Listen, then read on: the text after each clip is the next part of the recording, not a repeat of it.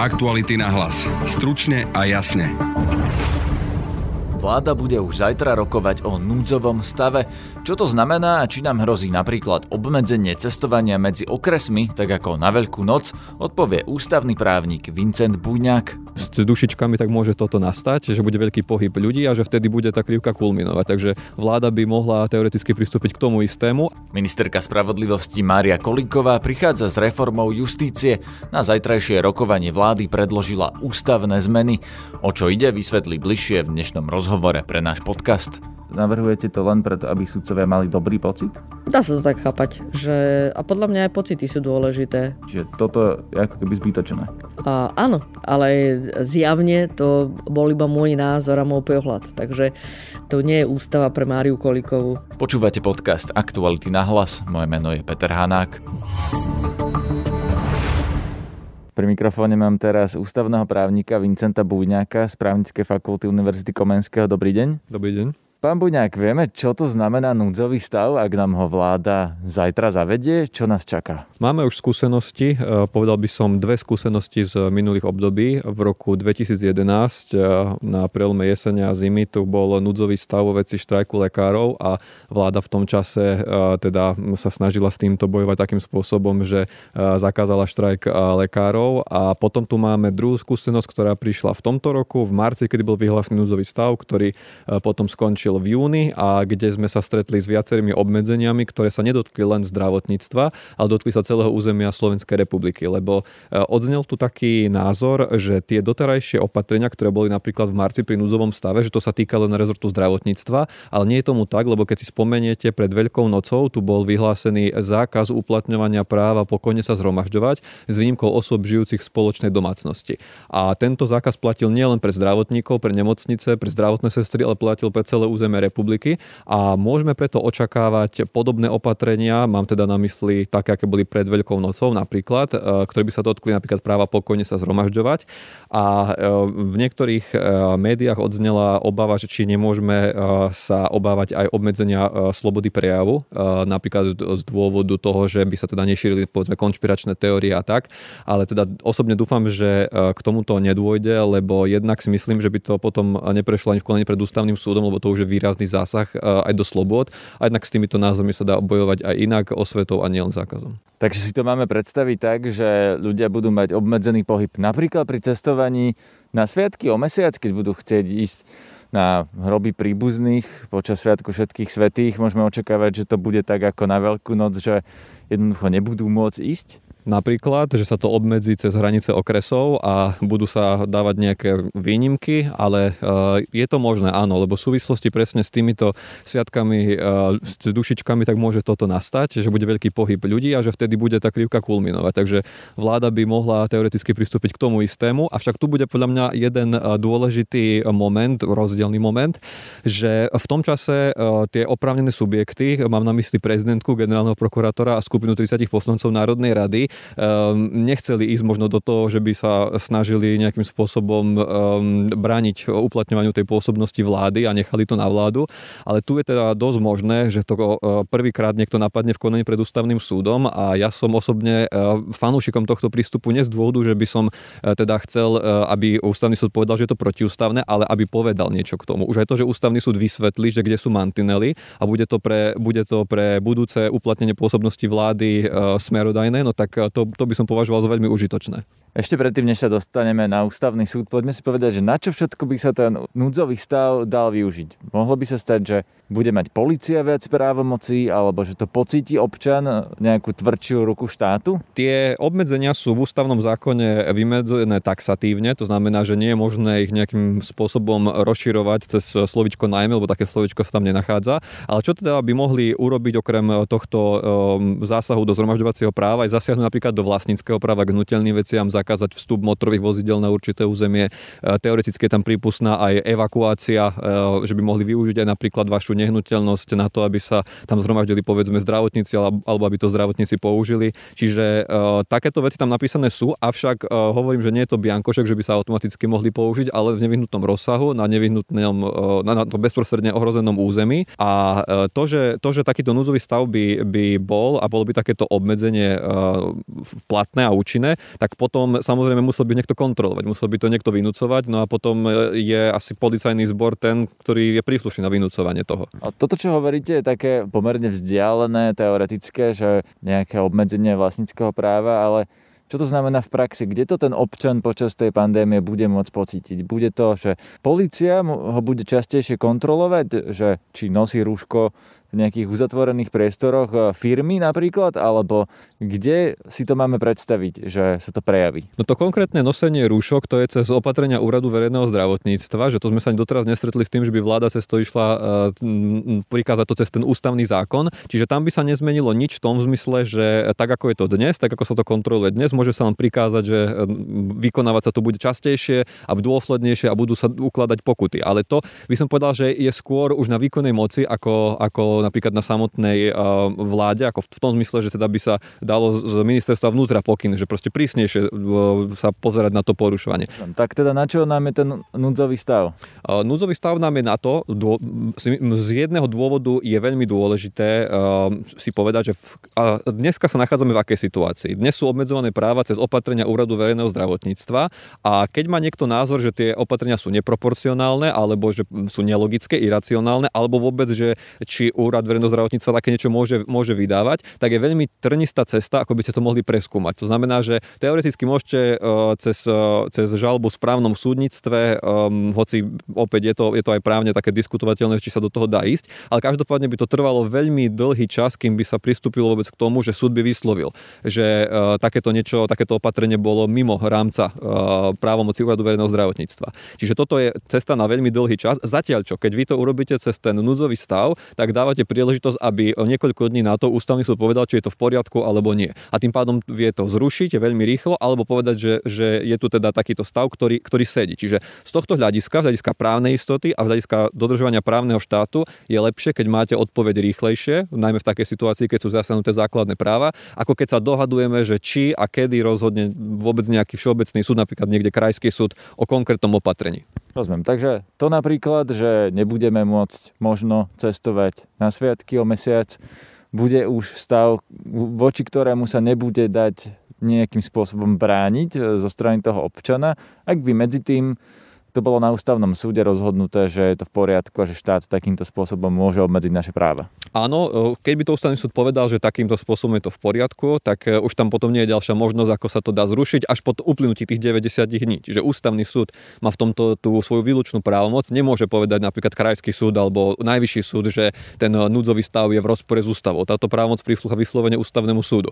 No a tu by sme tiež mohli zopakovať tú známu premisu, že, že ústavný, ústavný súd nemá, nemá posledné slovo preto, lebo by bol neomilný, ale je neomilný preto, lebo má posledné slovo. Čiže z hľadiska právnej istoty to treba vnímať. Čiže keď si to znova rozmeníme na drobné, tak ten núdzový stav je vláde na to, aby mohla efektívnejšie a s väčšou istotou nám zakazovať veci. Áno, efektívnejšia s väčšou istotou, to je dobrá formulácia, ale zároveň výhodu majú z toho občania v tom zmysle, že môžu sa dozvedieť, či to efektívnejšia s väčšou istotou je zároveň aj ústavné. Lebo do, doteraz ústavný súd k týmto opatreniam meritorne neza, nezaujal stanovisko. E, máme vedomosť o tom, že keď sa e, v Národnej rade menil zákon o elektronických komunikáciách, tak e, vtedy skupina poslancov to napadla v konaní pred ústavným súdom a ústavný súd veľmi rýchlo pozastavil účinnosť toho. Oni to potom v Národnej rade pozmenili ten zákon v nadväznosti na závery ústavného súdu. A takto by to malo fungovať. Len doteraz, keď máme tieto opatrenia Úradu verejného zdravotníctva, tak ústavný súd k tomuto meritorne nezaujal stanovisko a tým pádom ani možno Úrad verejného zdravotníctva nevie, že kam až môže zájsť a kde sú tie mantinely. Čiže toto je, toto je z tohto hľadiska lepšie,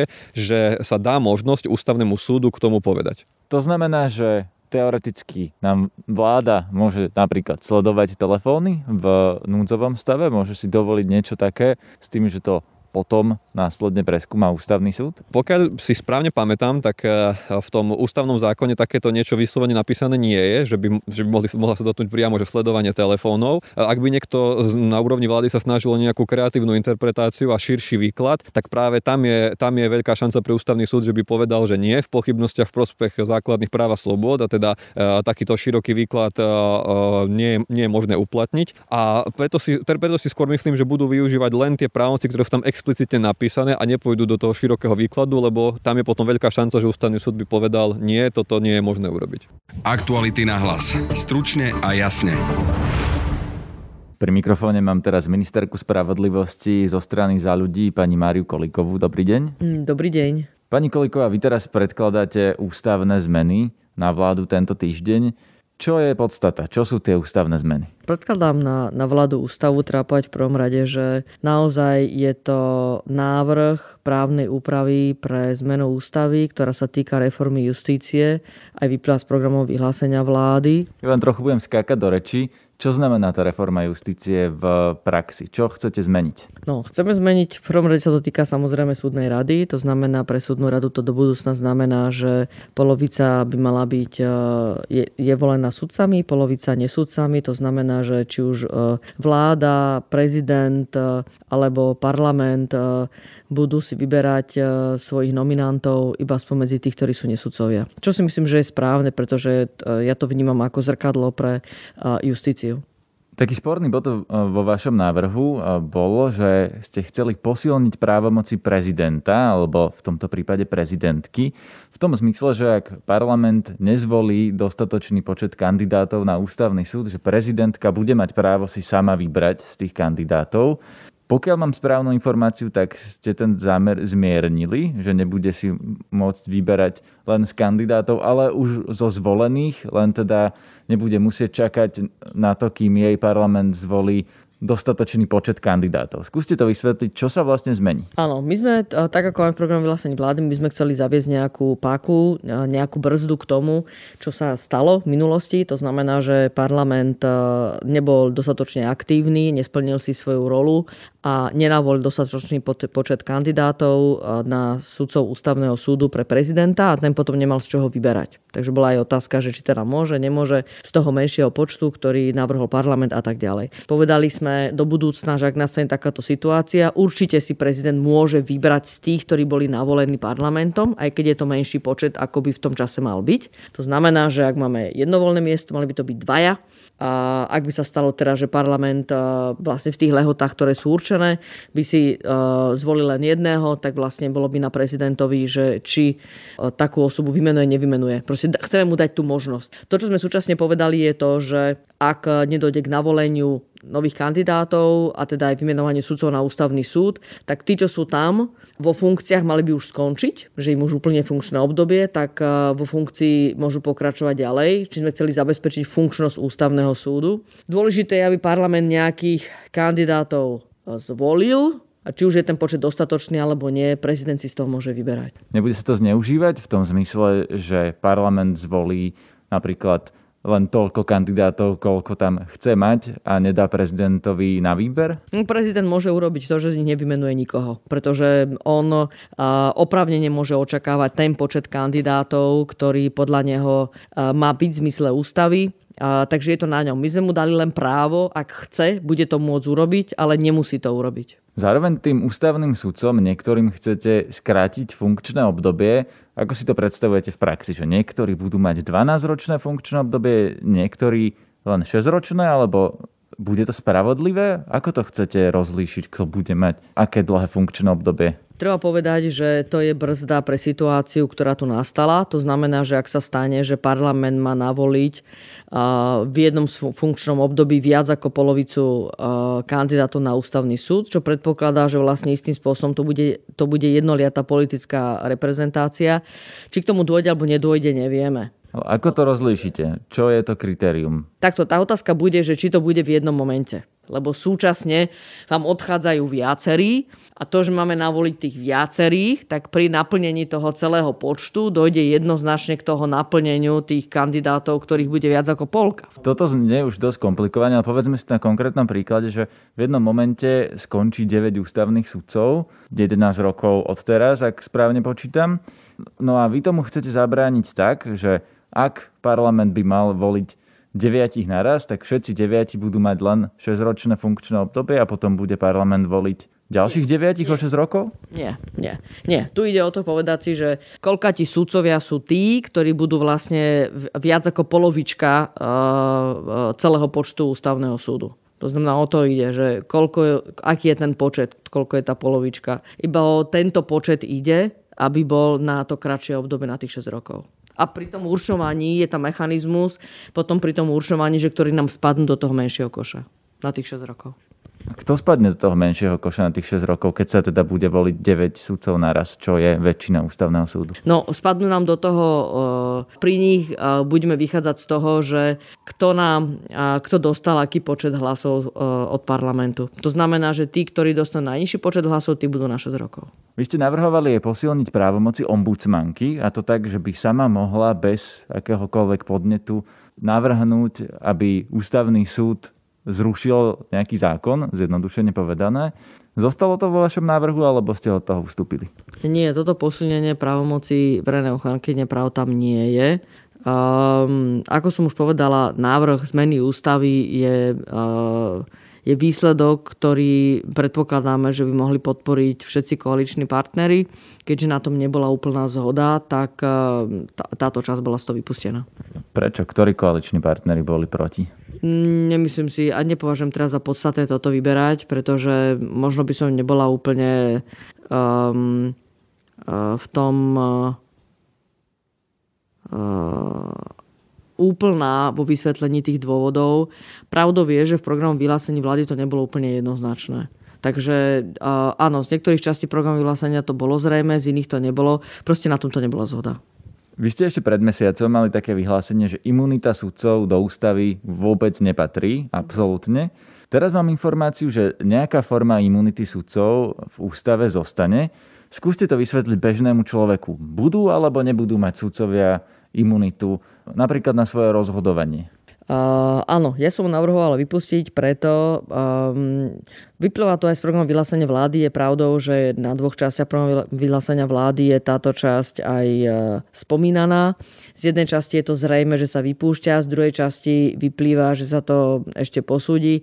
Ja som to navrhla vypustiť. Uh, Nemyslím si, a som o tom naďalej presvedčená, že je potrebné mať takto zadefinovanú imunitu, aby sa súdca mohol cítiť e, nezaujatý nestranný pri svojom rozhodovaní a pri vyslovovaní svojich právnych názorov vo svojom rozhodnutí aj e, v akejkoľvek svoje, svojej kreativite pri hľadaní spravodlivosti e, v rozhodovaní o veci. Zachytila som však zo všetkých debat, ktoré boli a diskusí, vnímam to skôr ako emocionálnu obavu, ako obavu, ktorá by vyplývala z naozaj správa, e, že je tu obava, že sudcovia nebudú dostatočne chránení vo svojej nezávislosti, nestrannosti pri rozhodovaní a že by chceli mať naozaj e, veľmi silne tú nejakú, nejakú imunitu. Takže vlastne tak, ako je teraz tá definícia, je z nej zrejme, sudca má, je chránený vo vyslovaní svojich právnych názorov pri rozhodovaní. Ak by však spáchal trestný čin, je jednoznačné, že takýto trestný čin môže byť postihovaný. No, vy ste chceli postihovať sudcov aj za ich rozhodovaciu činnosť, pokiaľ len chceli ste zaviesť trestný čin ohýbania práva, ktorý by trestal sudcov za nejaké svojvoľné rozhodovanie. A ak bude v ústave imunita sudcov, budete môcť trestať tých sudcov za svojvoľné rozhodovanie alebo nie? Jednoznačne takto, ako je navrhnutá tá imunita, tak je z toho zrejme, že aj ohýbanie práva e, nie je tu žiadny e, ústavnoprávny problém a, a sudcu je možné stíhať, ak rozhodne svojvoľne, mimo akýchkoľvek logických úvah. Z dôvodovej správy k trestnému činu vyplýva, že je predpoklad, že sa tak vysloví aj iný súdny orgán, napríklad odvoláci, dovoláci, ústavný súd, Európsky súd pre ľudské práva. To znamená, že aj ja z tohto pohľadu vnímam, že sudcovia by sa nemali cítiť nejako ohrození, že z dôvodu, že ich rozhodnutie je zrušené, že automaticky môže pri, pripadať do úvahy e, nejaký trestný postih. Absolútne to neprichádza do úvahy. Ale to prichádza len v prípade, že že sa jedná o rozhodnutie, ktoré je svojvoľné, ktoré nemá podstatu e, v zákone a e, že vlastne e, iná domnienka ako tá, že tu bol nejaký veľmi vážny nekalý úmysel, ako niekoho zvýhodniť a iného znevýhodniť tu nie je. Vy ste povedali, že toto tej ústavy dávate, pretože súdcovia sa cítia ohrození, že majú takú nejakú emóciu skôr ako pre nejaké právne dôvody a zároveň ste povedali, že teda aj tak, aj tak budete môcť tých súdcov trestať za ich rozhodnutia. Je to v poriadku dávať niečo do ústavy na základe pocitov, čo vlastne nemá inú relevanciu ako ten pocit? A, ústava je, ono je to takto.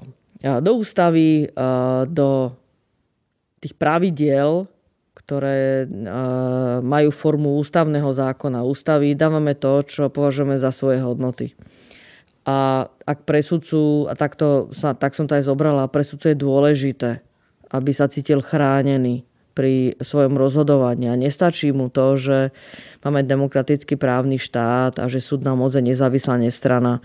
Že jednoducho nejaké vyslovenie e, toho, že je tu nejaká osobitná ochrana, ktorá súvisí s, jeho rozhodovaním a s jeho právnym názorom tu je, tak e, ja, ne, ja nevidím problém to tam nejakým spôsobom upraviť, ak e, táto emocia je teraz taká silná a dôležitá, aby bola nejakým spôsobom vyjadrená aj v ústave.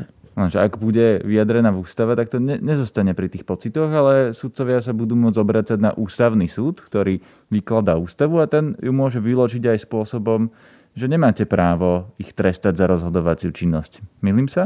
Je to veľmi hypotetické, ale áno, viem si predstaviť, že tento priestor, ale rovnako je to priestor, ktorý súvisí s nezávislosťou, nestrannosťou a tým, že sme demokratický právny štát, takže podľa mňa nebol potrebný ani tento priestor, ale iba odkaz na e, iné ustanovenia, ktoré hovoria o nezávislom nestrannom súde, ktorí mohli slúžiť k tomu, že ak by tu bol nejaký trestnoprávny postih, ktorý zase ten by bol mimo misu, keď to tak mám povedať, ja voľný voči sudcovi, tak e, áno, dal by sa potenciálne využívať tento priestor k, s touto definíciou imunity, ale rovnako aj keby tam nebola, tak by tam bol iný priestor na takéto použitie. Čiže ale hovoríte v podstate, že sú aj iné ustanovenia ústavy, nezávislosť, nestrannosť súdov, ktoré tých súdcov chránia.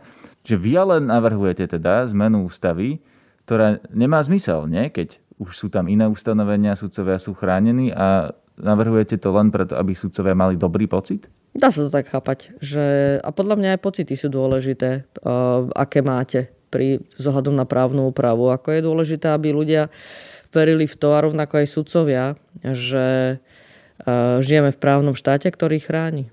Podľa mňa to je dôležité. A Niekedy sú k tomu, niekedy k tomu potrebných menej slov a niekedy je potrebných k tomu viac slov. To je, mm, aj my sa spolu rozprávame, a mm, možno na vašku z toho rozprávam priveľa, mohla by som to povedať kratšie, možno pre niekoho iného by som mal povedať ešte viac. Takže o tom je aj právna úprava a o tom je aj veľa debát, že vlastne aká má byť právna úprava, aký veľký má byť text zákona, aký má byť veľký text ústavy. Ja sa prikláňam za to, že ak sa to čo len trochu dá, tak majme čo najmenej textu a vykladajme ten text v mysle tých hodnot a princípov, ktoré si myslíme, že by mali chrániť a niekedy jednoducho toho textu treba viac. Čím sa potom líšite od predchádzajúcich vlád, ktoré pre dobrý pocit dávali do ústavy napríklad ochranu minerálnej vody? Myslím si, že toto je naozaj uh, úplne iná situácia a Hej, toto mi príde také trošku absurdné prirovnanie. Ale rozumiem uh, tej podstate, kam, kam smerujete. Lebo ste pripustili, že tam v zásade dávate zbytočné slova do ústavy. Niečo, čo tam nemusí byť, lebo už to spol- ten účel, ktorý sledujete, ochrana nezávislosti súdcov, je splnený ne- nejakým iným ustanovením. Čiže toto je ako keby zbytočné. Áno, ale zjavne to bol iba môj názor a môj pohľad. Takže to nie je ústava pre Máriu Kolikovú, to je ústava pre e, občanov Slovenskej republiky a tam sú aj sudcovia. Ja som tam, a nielen sudcovia sa vyjadrili, že by tam nejakú formu imunity chceli mať. Je pravda, že sa k tomu vyjadril aj ústavný súd, aj sudcovská obec. Ja som na to počúvala. Takže to je ústava pre občanov Slovenskej republiky a, a takto som to vnímala, že o tomto je tá spoločenská dohoda. Pokiaľ viem, malo by sa zaviesť e, aj nový súd, najvyšší správny súd. Bude fungovať? A ak, tak odkedy? Áno, toto je ďalšia vec. Najvyšší správny súd e, chceme zriadiť 1. januáru a e, s tým, že plne by mal byť funkčný od 1. augusta. Taký je zatiaľ predpoklad. Predstavujeme si to, že po 1. januári bude prebiehať výberové konanie. To znamená, je plne v rukách súdnej rady, ktorá bude voliť predsedu Najvyššieho správneho súdu, potom ho menuje prezident, prezidentka a od augusta by sme očakávali, že mohol byť plne funkčný súd, čo znamená, že bude tam aj, budú tam aj sudcovia, predpokladáme 30 sudcov v Najvyššom správnom súde, niektorí možno prejdú z, z Najvyššieho súdu, iní očakávame, že by to mohli byť ľudia, či už dnešní sudcovia, právnici, ale možno aj, aj nesudcovia, tí, čo ani nie sú advokáti, môžu to byť aj zo štátnej služby, tí, ktorí pracujú so správnym právom. To bola prvá časť rozhovoru s ministerkou Máriou Kolíkovou o majetkoch sudcov a o tom, ako sa budú kontrolovať, si budete môcť prečítať na našom webe. A túto časť rozhovoru vám ešte do konca tohto týždňa prinesieme aj v našich podcastoch. Počúvajte aj ďalšie naše podcasty. Ak sa vám páčia, môžete nás aj podporiť cez službu Actuality Plus na našom webe už od 99 centov týždenne. Na dnešnom podcaste sa podielala Tatiana Škultétiová. Zdraví vás Peter Hanák. Aktuality na hlas. Stručne a jasne.